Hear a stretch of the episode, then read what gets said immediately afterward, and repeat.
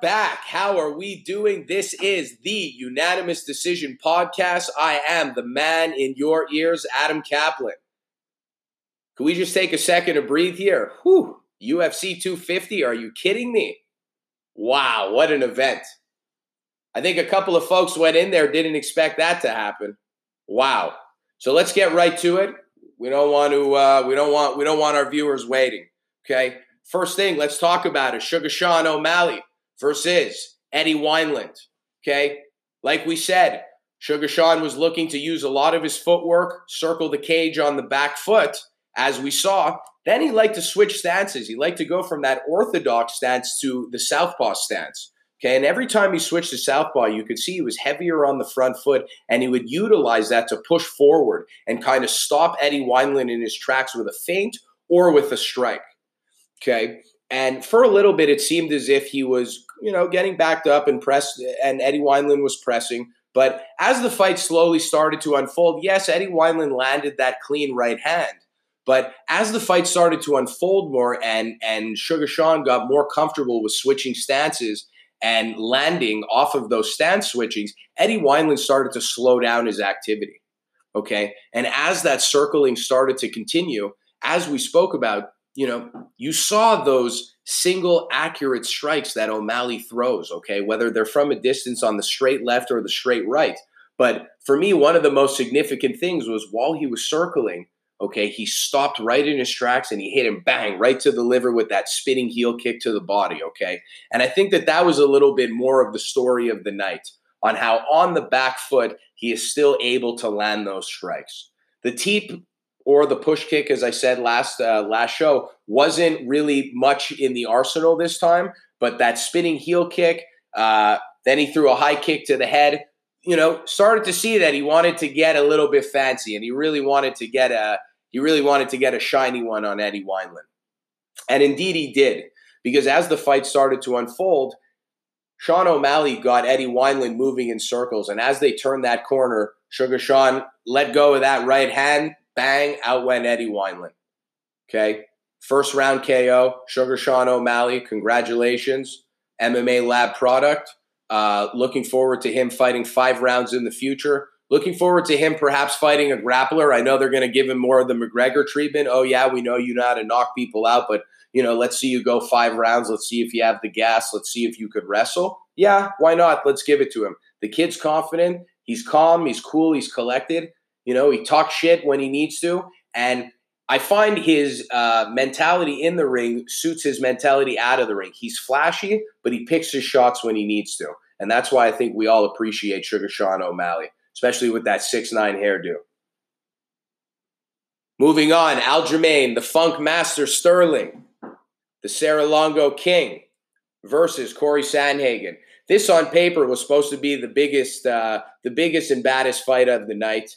And uh, Aljamain Sterling just kind of fucking washed that down all the drain, washed that down all the drain, and he just he just pressed forward, uh, backed up Corey Sandhagen as fast as he can, uh, and essentially just got a hold of him, ripped him down to the ground, put him in that backpack position, used his legs as his arms, as he's repeatedly said in the past to the media, and just put him in that backpack position, ripped his jaw, and sunk in that rear naked choke in the first round.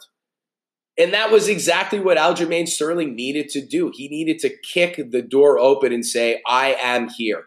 And when he let go of that choke, he got up. He was screaming, Where you at, Dana? Where you at, Dana? He was super happy. He was super emotional, and he deserves it.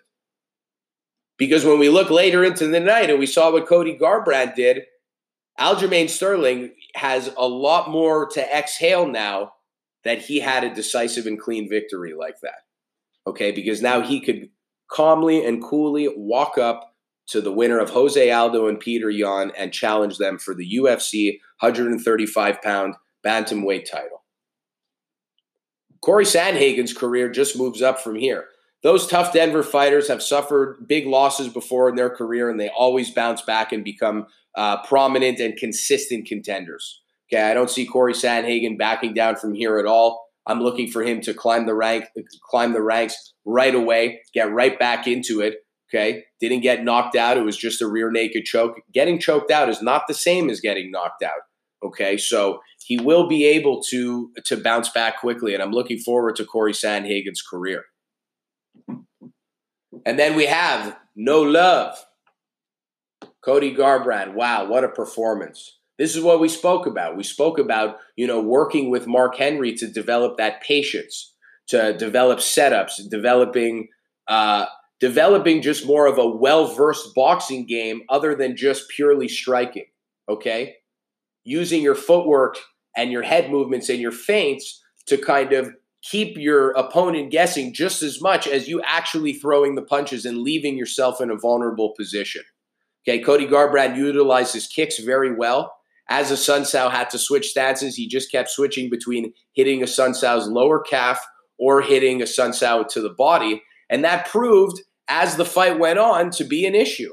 And that's why in the second round, as both of them intercepted each other with a kick, okay, Assunção didn't really know how to react after Cody. Cody got a Cody slipped down. He threw a slow hook Assunção, thinking that the round was going to be done, and bang! Cody took advantage of it, hit him at the buzzer, one hitter quitter. Mister No Love dropping that fucking hand grenade. Wow.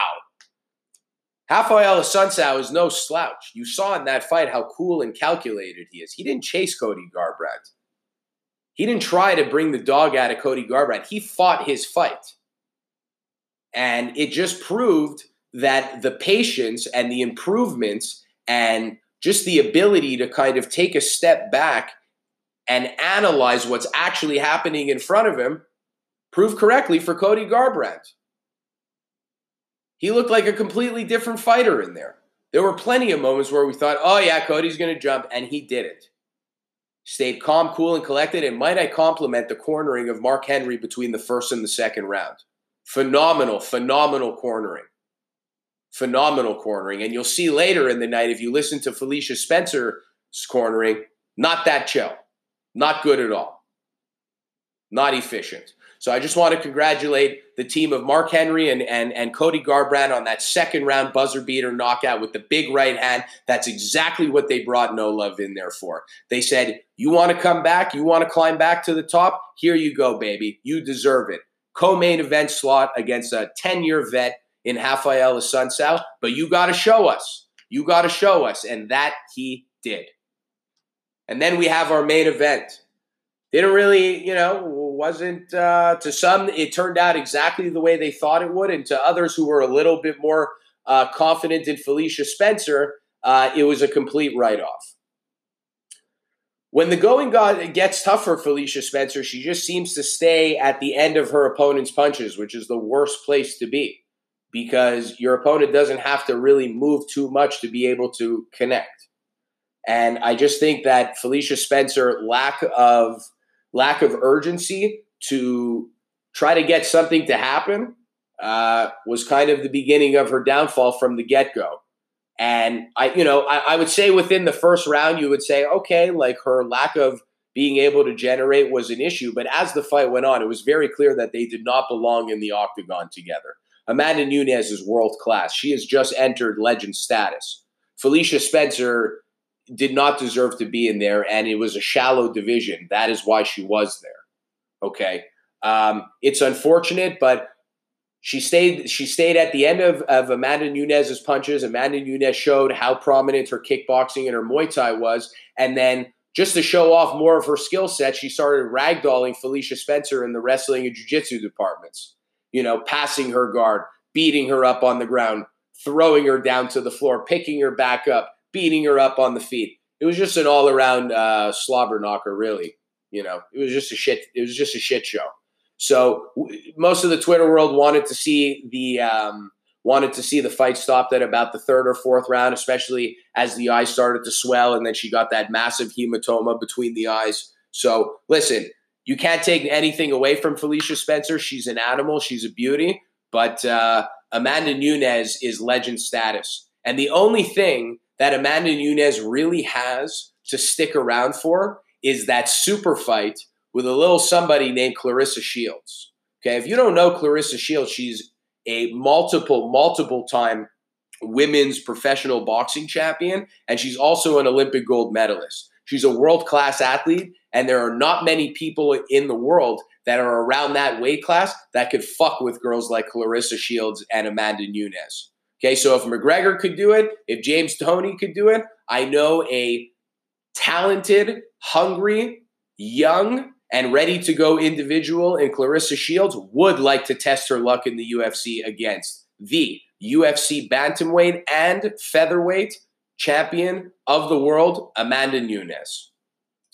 Congratulations to all the fighters and their performances. I'm looking forward to really what the UFC has in store more for us. We're going to get more news on Fight Island. Uh, there's rumors that Fight Island is not not actually an island and it's going to take place in Abu Dhabi. So you can imagine that the fighters that are going to be on this card are going to have an experience of a lifetime. Already more of an experience than they're um, experiencing in Vegas or they were in Jacksonville, Florida uh, during the COVID era. Okay, guys. So that's us for today for the recap of UFC 250. Thanks for popping back in today. We're going to be back in action with more news for you, and uh, stay tuned. This is Adam Caplan with the unanimous decision. Thanks for tuning in.